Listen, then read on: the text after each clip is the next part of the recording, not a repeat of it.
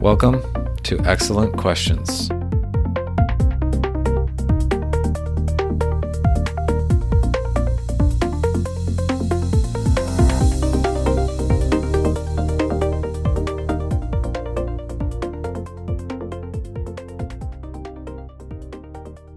Um, could you say a little bit about you know what your education was like growing up in uh, Nigeria, and um, you know what what were you what was your career um, aspiration at the time? Thanks for having me. Um, in during in high school, I had wanted to uh, be uh, an ambassador, like representing Nigeria with other countries, you know, in other countries. I knew at some point in my career, then in my life, I was going to be running out all over the place, um, helping the community, helping the country in its relationship.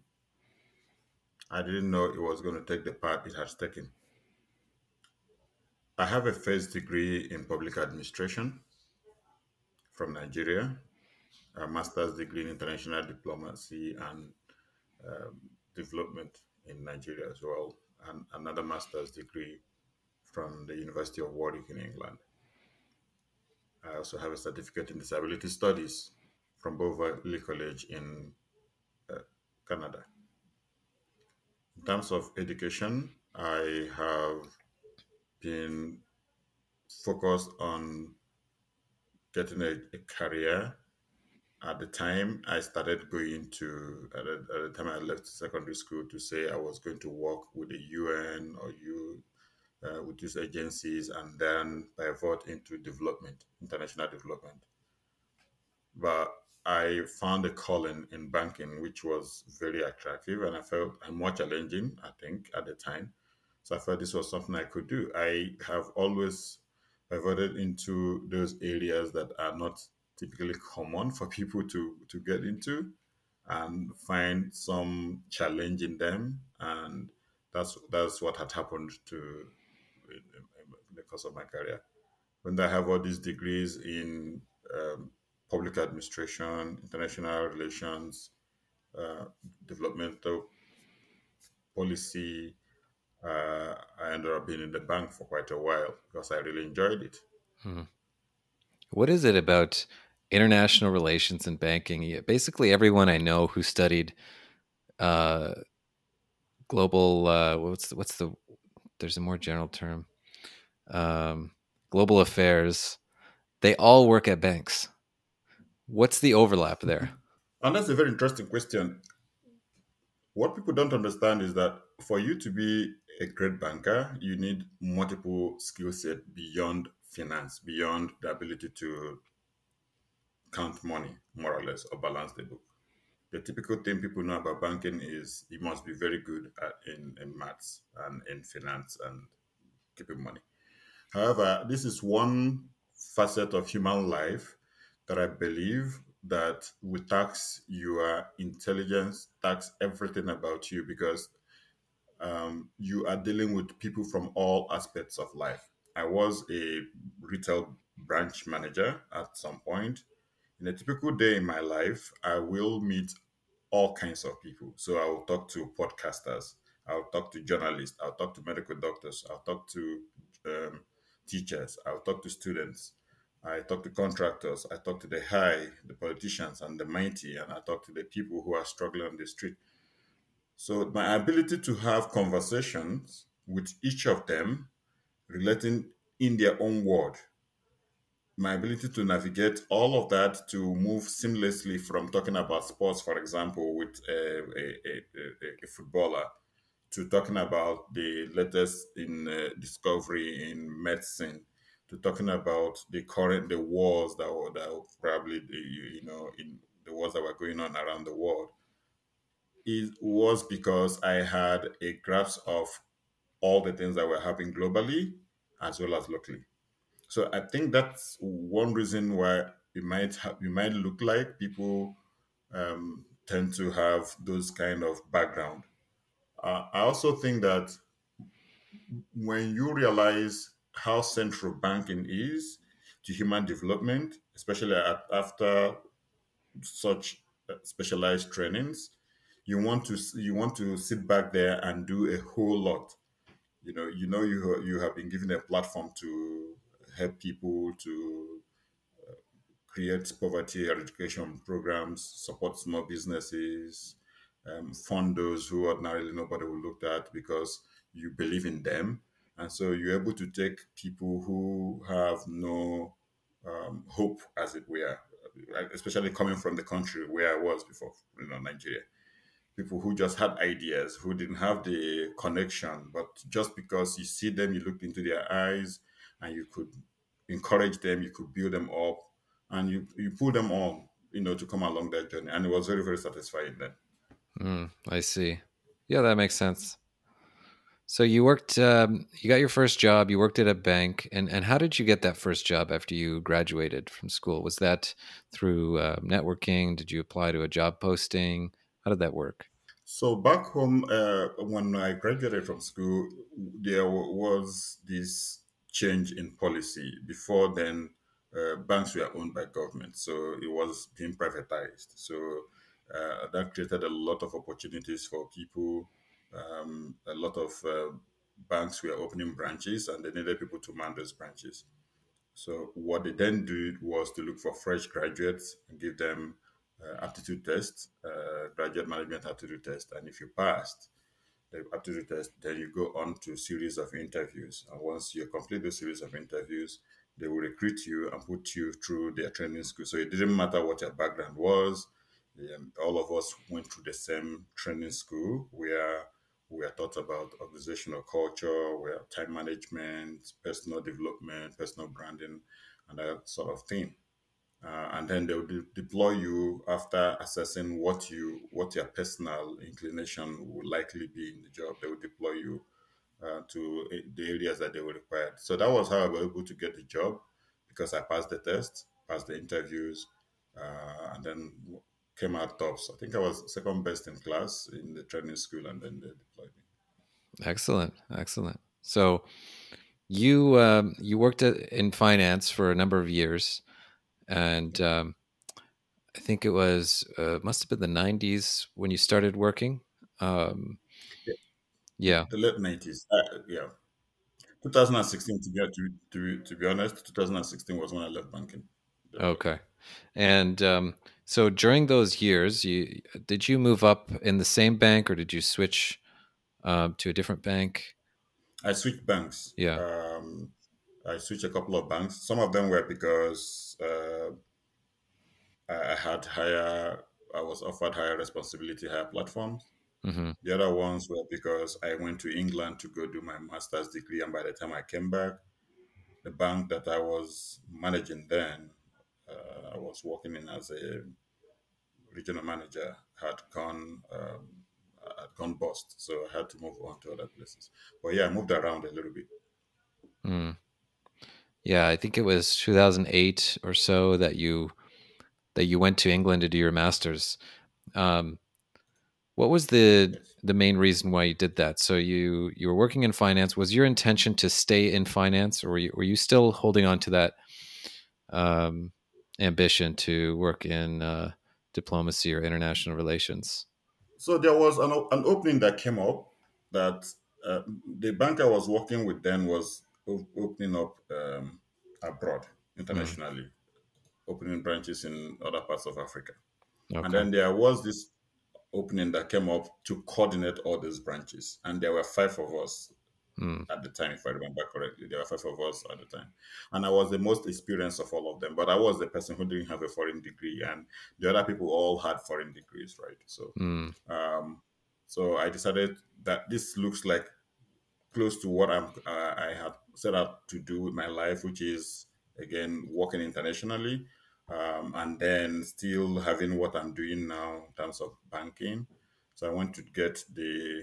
Uh, I decided I was going to go upgrade my uh, my education. Unfortunately for me, the timing was wrong. By the time I finished the program, came back, the bank had gone under. okay. That's unfortunate. Yeah. So at that time, you you pivoted to another bank. Yeah. The the thing about being a banker, especially in Africa, well, the part of Africa that I, I came from is that there are short um, supply of skilled labor. So hmm if you know what you are doing, you will not lack for jobs because um, people will be banks will be looking for you, especially when you have proven over time that you had what it takes to deliver the numbers. You were a performance driven person. Um, somehow they yeah, your reputation follows you in the market. So people come to headhunt you. And so sometimes they make you these offers and you just ask yourself, why not? hmm Yeah.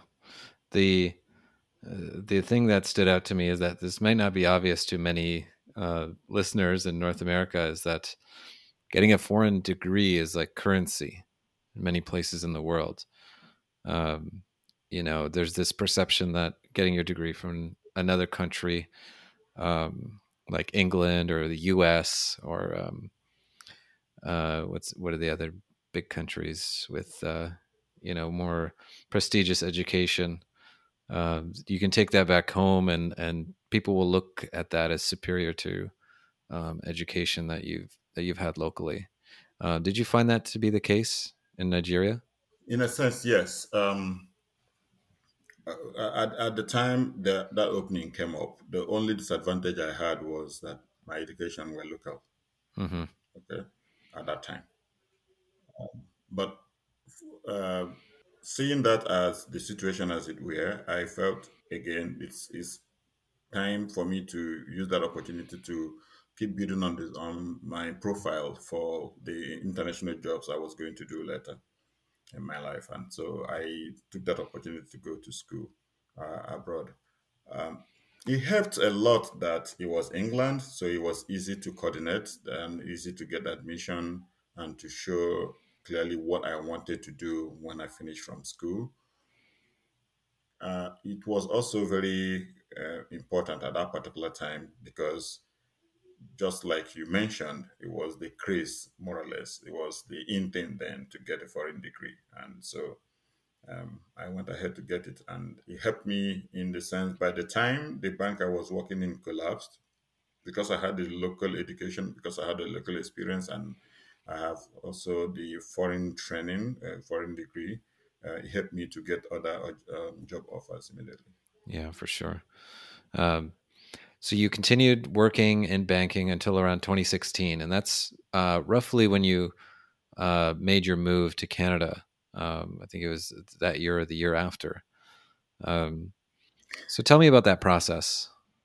One thing that that's not very clear, that's not very pronounced in my uh, bio when you look at it uh, from for this purpose of this book is that when I came back from England and the bank had collapsed, I told myself I wouldn't, you know, I was devastated a little bit because this was, I just thought it was going to be seamless to come in and, and integrate again. And then the, the economy was booming. Nigerian economy was booming. The, the, the growth numbers were like 8% per annum. Uh, and we did that for over eight, four years. Okay. Schooling in England also provided me the opportunity to do a little bit of thinking. And I said, okay, so beyond banking, what other skills do I have? What other things do I can I do with my life as it is? And I decided to do to get into entrepreneurship. So one of one of the things that I enjoyed doing then was um, thinking about what kind of businesses I could set up by the time I get back home. Okay, that would be like side gig from banking. Okay, so in 2010, I started an event planning business. So while I was in the bank, while I was running the bank, I had this, an event planning business on the side. So I used most of the experiences I had as a retail banker to apply to the event planning business, and it went and it did uh, and, and it grew very fast.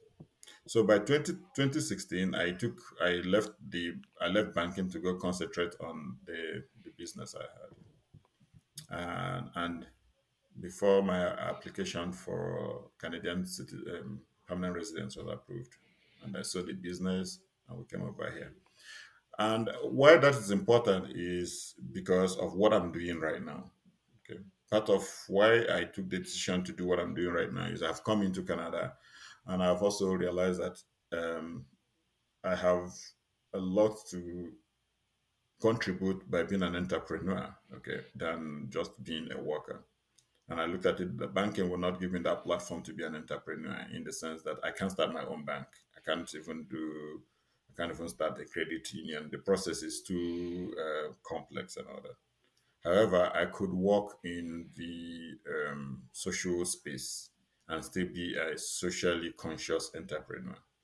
And so when this opportunity came up, when I searched and found this opportunity to work with people who have uh, developmental delays and uh, intellectual disability, I decided to get into it with the ultimate aim of also owning my own company in that aspect. I see. Okay, so you were you had this event planning company, and what sorts of events were you planning at first? Because I think you ran this company for several years before you left the country. So that again, I didn't get that that your comment because it, it, it didn't it didn't come out clear. What sorts of events were you planning? Okay, so we, we manage events. The way I would describe it were events that uh, cut across the whole spectrum of uh, human life. So, in Nigeria, when women, when our sisters and mothers and wives give birth, we celebrate it a lot. So we're people that celebrate uh, child dedication, for example. To so from child dedication down to burials, all of these calls for celebration. Uh, and because the weather is far better than it is in Canada, most of these things are done outdoors. And so we we're in a country that have the sunlight for like the whole of the year. So there are a lot of events that to celebrate. There are a lot of things that that uh, were um, planned and required that kind of skill to deliver for the higher end of the of the population. And so, given my training as a banker, given the reputation I have built up for myself as somebody who can deliver without excuse, uh, the business grew very fast. Mm. That's really cool. So it sounds like things were going very well for you. You were working in banking, you had this side hustle, planning events. What was the um, at what point did you decide I want to move to Canada and why? That's a very interesting question that I, I haven't been asked for a long time. Um, in 2014, uh, my family and I took a trip to Dubai. We, we, uh, we've been having these holidays that we take mostly to the UK, to the US. But the trip to Dubai was an eye opener in the sense that for the first time we realized that the rest of the world has actually moved far ahead. You know, there are things that are that are happening uh, across the world where newer civilizations in are, are coming up. Things are uh, countries are building new structures and new um, how will I put it? Will I say reaching for great things that are not just the traditional UK, US, and all that. Um, after that incident, after we came back from that holiday, we we, we decided that we probably would need to explore other parts of the world, okay, to see how living there will be. In the process of that, I ran into. Uh, we then make up made up our mind to to look at Canada because um, Canada was a lot more welcoming from our research and all that that we made. And so we decided that okay, this is the time to do it. If I don't, if I if we don't take this leap right now, it will be challenging for us to do because we are getting bigger and the kids we are getting older. Now we just threw in the, our application for Canadian permanent residents and continued doing what we were doing with banking, with event planning, with uh, the careers up and down until the approvals came. And then we now had to ask ourselves are we really do we really want to do this? It was mm-hmm. so funny because looking back now do we really want to do this? You know um, we here we are we've been approved for canadian permanent residence and that's the point where we say to ourselves hold on a little bit. What are the cons what are the pros of this decision? Yeah. You will have you will have thought that we'll have done all of that before time but what we did was to say okay let's take advantage of this opportunity to apply. And put in our papers. By the time we cross that bridge, we get to that bridge, we'll cross it, and all of a sudden, boom, we're in front of the bridge. And then we decided, okay, for the sake of the kids, uh, and also for the opportunities that will be presented to us uh, globally, uh, let's do Canada. Mm.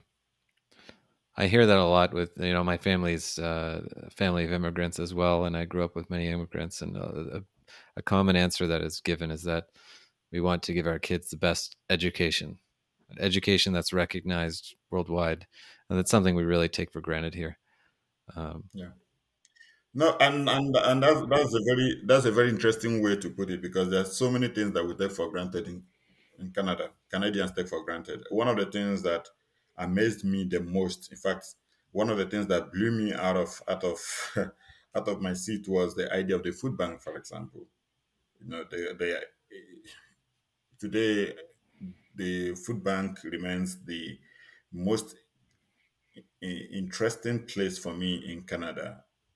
I find the idea very, very heartwarming. Somewhere you could collect food, people take ownership and stewardship of those food and make them available to people. It's something that Canadians take for granted, that some of us who come from other parts of the world and who have gone through poverty and war and strive will will appreciate duly appreciate. So there are a lot of there are so many things about Canada that people who are inside here don't regard or don't have as deep appreciation as some of us do. Um, and what you just mentioned now is one of them. hmm, that's really insightful. Um, so you chose uh, Edmonton as the city that you settled in, Edmonton, Alberta. Um, why Edmonton? Why not Toronto or Vancouver or Montreal? The applications we sent in for the permanent residence process, we actually were heading towards Saskatoon. Everything was the the um, region province of choice was uh, Saskatchewan. Um, when we got approval a month or so or two before we we embarked on the, this journey, a friend of mine, I disclosed a friend of mine, hey, we want to move to Canada. And he says, where are you heading to? We say, we're going to Saskatoon. And he says, no, I don't think you should go to Saskatoon. You should come to Alberta. So we don't know anybody in Alberta. I said, okay, I have a family friend in uh, Edmonton that I can talk to. And uh, that's how we found ourselves in Edmonton. And when we landed in here, we we fell in love with the city, and oh, and it, it's been the, one of the best decisions we've taken. Oh wow! So you you really uh, loved it as soon as you arrived. Yeah, yeah. Wow. So what do you think about the weather? Um, brutal winter we- weather. very brutal, uh, a different shade of cold that we didn't imagine existed. But here's one great thing about it. When we came in, we realized that every time you meet a Canadian and uh, somebody in Edmonton, Edmontonian, and you talk about the weather, they will just, you know, people will just talk about it in person. "Ah, yeah, the snow is going to fall tomorrow. There's snow, very bad weather, and they buy their Tim Hortons and they continue going, hmm continue with their life. And it was interesting because in some part of the world where we have visited and where we come from, say there's a there's a rainfall, heavy rainfall, it could disrupt things, right? Say there there are uh, tornadoes, things could be disrupted. I'm not saying that natural disasters don't happen and shouldn't disrupt things, but it was different that nobody was using the snow as excuse for anything, right? People got on with their life, got their warm clothes on, buy their Tim Hortons or whatever, Starbucks, whatever, and they drive around and all that. So the I, the efficiency of the city in cleaning up the road as soon as the snow falls to ensure that people still get to walk to the places that they want they, they had to go to was also uh, an amazing thing for us. Yeah, it was a different experience. That's really cool. Yeah, when my family arrived in Canada, I think we, it was either Calgary or Edmonton where we first arrived, and it was in uh, November or Dec- early December, and we have video footage of my dad and, and my brothers would just sit on the in front of the door and look outside and uh, they'd just be so bewildered by what they were looking at. It was really it was really cold, and um, I think less than a month later, we we took a, a train down to southern Ontario where we settled. Yeah, and, and that's understandable. 60% of the people who come from my country end up in Ontario. Yeah, 60% because the weather is a little closer to what they, they're used to. Um, but frankly speaking, I don't know what to make me leave Edmonton. I don't know right Mm. now. I don't know. I'm so I'm so used to Edmonton. I'm so at home here that it would take a lot to move to Edmonton, maybe as an MP. yeah. Well, there's something to be said about you know harsh weather. You know, it really instills a certain kind of character in people. Um, so maybe that's that's part of the the charm. Yeah, maybe, and also the fact that it's a beautiful city for the for the period that you know even in, the midst of the snow and everything, you could just see how white everywhere where everywhere is, and that also is so colorful in its own, even though it's just white. hmm It's very very um, inter- interesting. And then during the summer, um, how the grass the grasses all come up again um, the resilience of those grasses. I was discussing with my wife yesterday. I said I've never seen anything more resilient in this life than Canadian grass. You know, they, they just they just go and uh, hibernate, and then you think that they're all there with that mountain of uh, snow on top of them. And then once the spring comes up in less than two weeks, they are all shining again. So those are all experiences. Those are the lessons I learned from living in Edmonton, and I truly love it here. I wow, love Edmonton. that's amazing. So you arrived in Edmonton, uh, and you you have this section in your book where you talk about the first seven days when you arrive to a new country. You get uh, your social insurance number, maybe you start a bank account, get your driver's license, um, health card, get your health card sorted out. Um, did you write that chapter from experience, or did you have to learn those things the hard way?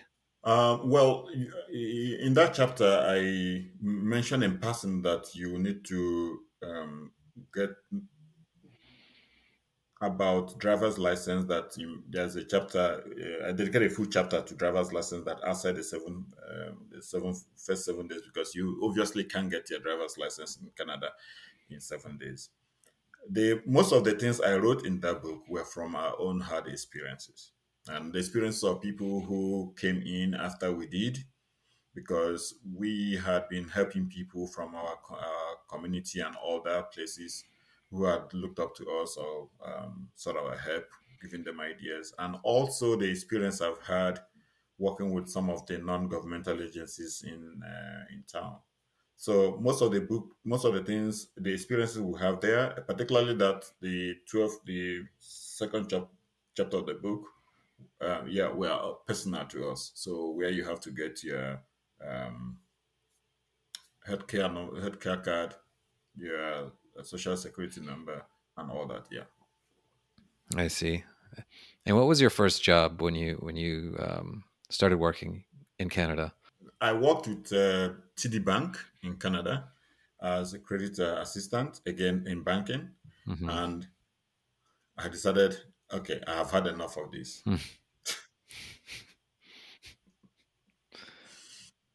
And then uh, what made you have enough? The role was funny in the sense that it was something that I had done the equivalent of what I did at the beginning of my career years back. Number one. Yeah. Number two was everybody comes in when you come into Canada, people tell you to find a foot in the door, which is which is a way to say come in and start something, okay? But sometimes that advice does not recognize the experience you've had, the education that you've had uh, before you came into Canada. And and if you don't manage your yourself and your career well, you you get stuck into that mm, um, low level or entry position, even when everything about you know you know that you could do better than that. That's number two. Number three is I, I made this analysis. I said I'm coming into Canada at the age about 45, 46, and I was going to go carry a mortgage. Okay, and the average um, the average age or tenure of a mortgage in Canada is about 25 years. I added that 25 years to my age. I realized that by the time I'm 70 or thereabout, I'll still be paying mortgage. And so the only way I could make any sort of dent on that challenge would be to look for something that will be entrepreneurial. Okay. And working in the bank, like I explained to you, it will not cut it for me. So I just came back one day. I said to my wife, you know what? I'm going to look for something that I can have as a business, and I'm going to get, go there, go work, learn as much as possible, get the education that's relevant to it, and then find a way and set up my own and and uh, take the necessary risk and run with it. I see. So your aspiration to get a mortgage, own a home, uh, really led you down the path of entrepreneurship. I have always been an entrepreneur from Nigeria, so I've always found opportunities where people think there are no opportunities. When I started doing that event planning, people didn't didn't think it was anything, but I brought in this culture and um, this um, dedication to it, and then uh, made something out of it. And here again, I I came in here, I the same mindset. What is it that I can do? Because I didn't I didn't just want to come to Canada and just become a paid employer. I wanted to contribute. I just I, I wanted to contribute in the sense, you know, to make sure that I do not just um, become an average person, you know. Um, I needed to do something that will give opportunities to other people. So it wasn't just about the mortgage, but the mortgage obviously is part of the calculation. But the broader thing is that the idea to create something that can last be uh, even long after I'm gone is part of what is driving it. Mm. So, in addition to financial freedom, you wanted to have creative freedom and also build a legacy. Absolutely. Mm. So you were done with uh, banking, and uh, you know what was your next pivot? It's, it's it looks like uh, you took a keen interest in, in social work and and um, community work. Tell me about that. Yeah, so I'm still doing social work. I work right now as a team lead in, in um, uh, an organization that caters to people with developmental delays and intellectual disability.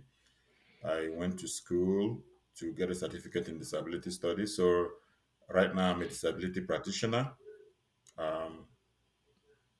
And I found the, that work more far more enriching than I will have ever um, find banking because I guess I was still bored with banking, but this is a different challenge. And there's something about working with people at the margins of our society, and that makes you realize that everything is not about hard hitting targets and numbers and, and figures and um, moving balance sheets up and down. There, there are more to life. So I see people who come under my care uh, and we manage them from the one and stabilize them and get them to live the best possible life they can. And it's something that has given me more interest, um, more, um, I find more interesting, as it were, than uh, banking. That's really well put. Yeah. You become a, lo- a lot more grateful for what you have. You become a lot more um, less entitled, for sure. You realize that you can't complain as much as you should. And then you are grateful. Okay. You are grateful. And I've always been this person that after sometime after banking, I will do something that will help me give back. I thought about philanthropy, etc., etc. When I was back in Nigeria, I started it on a small scale. But this is different. This is more or less like every single day I go to work, I'm I, I realize that I am making a difference. Uh, you know, we hear this cliche among politicians and uh, people, you know, about making making a difference, but truly, truly, I'm living a difference. I'm making a difference in the life of people. Mm-hmm. For sure, yeah. And um, I want to circle back to kind of the some of the topics in the book uh, that you wrote, and one of the chapters is about Canadian work culture, uh, and you mentioned that there are differences in Canadian work culture compared to, let's say, Nigeria or other countries. Um, and one thing that stood out to me was that you uh, you wrote that uh, people like to be asked what to do, but not told what to do. And I, as soon as I read that, I thought that was so true. You know, I'd, I'd never realized that. Uh, you know, when somebody tells you what to do, it's it's so foreign in the Canadian workplace. Uh, every time I'm, you know, quote unquote, told what to do, it's in the form of a question. Uh, and when somebody tells you what to do directly, they sound mean. Uh, but uh, you know that might not be the case everywhere. So, could you tell me a little more about that experience and how you realized that? It, it, so, I have been in leadership positions all my life, and where I come from, leadership positions means you are you are the you are the guy in charge. You take charge. You tell people. You ask people about things to do. Um, you are making sure that you are coordinating everybody's effort, inspiring the team, of course, motivating them, sharing their vision. It sometimes involves you uprightly demanding, as it were, to say, you've got to do this, you've got to do this, you've got to do this. So when I came to Canada, I realized that nobody tells you do this, do this, do that. No, it was like, do you want to do this? Do you want? And so, I, I, for somebody who is not used to that culture, you would think that they're just asking you if you had a choice. like, like really, do you do you want to do this? Means there's a choice for you to say no, I don't want to do it. But that's not that's not the, the way it is. It's actually a reverse form of politeness, as it were because can- Canadians we are polite. I, I began to realize that if you were to move as strongly as what we're used to, you will be seen to be very bossy. Okay. And Canadians don't don't like being bossy. There's there's a difference between being assertive and being aggressive. Even though there's a very thin line between it, but Canadians might be assertive, but we are not aggressive. And so it took a, a, a, change in my mind, a kind of mindset set to appreciate that cultural change, uh, cultural shock, and uh, the, the difference.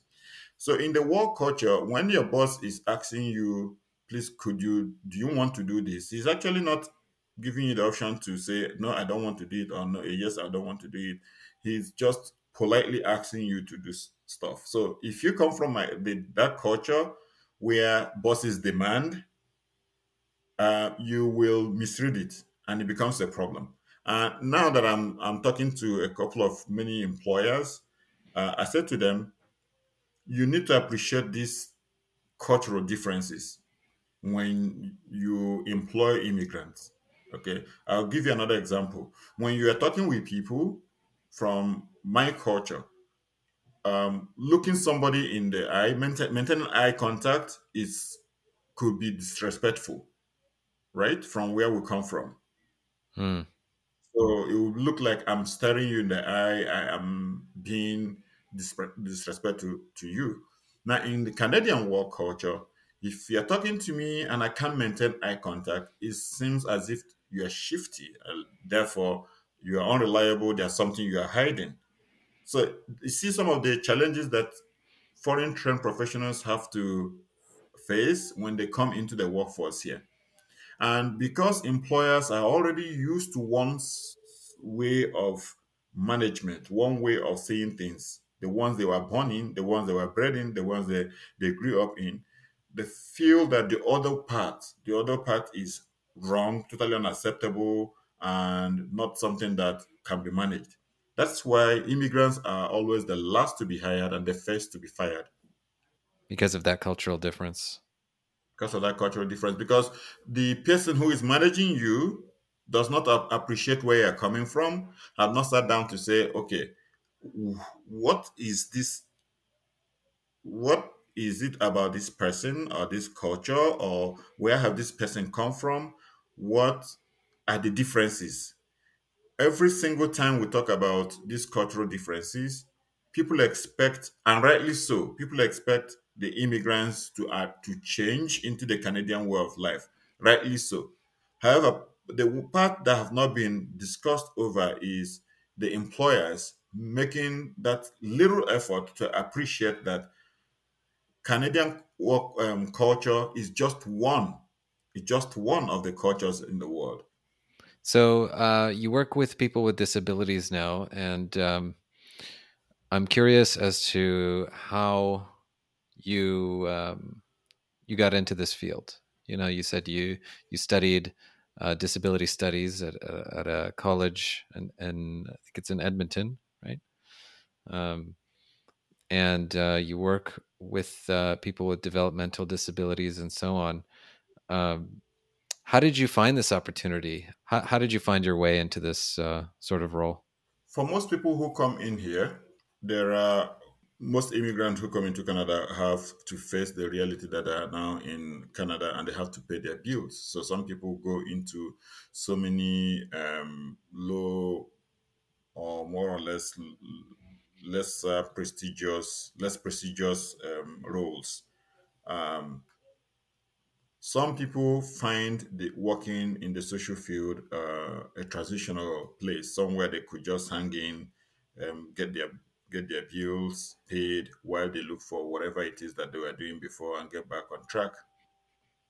However, I found opportunity in that field because the way I look at things are a lot more different. Okay, I, I don't look at situations the way the uh, ordinary the other person do. I today I I saw that there are not many highly skilled people in the field of disability. And therefore, it's somewhere that I could quickly learn, quickly become relevant, quickly um, appreciate and develop myself and become a, a leader, uh, as it were. And so that's why I went to school in Valley College to get the educational uh, background uh, to support what I'm doing. Um, I hope that I will become a leader in the industry, uh, as well as develop this corporate training gig that I have on the side. Uh, that way, I'll be able to um, maximize the use of my um, skills. Um, so, going forward, I hope that I am going to I will still be in the disability field. Like I said, the ultimate aim is to have a group home. Uh, I want to work for myself. I also want to write books and train people, and that's the vision going forward. I am. The book is on Amazon as it were right now. Uh, Amazon.com, Amazon.ca is also on my landing page. I'm trying to set up my uh, website, which will be uh, transit to Canada.com uh, it should be ready in the next couple of um, weeks. Uh, so you could also reach out to me on social media. I'm on Facebook in the same name that's on the book, Chidi Iwuchukwu, on Instagram, on Twitter,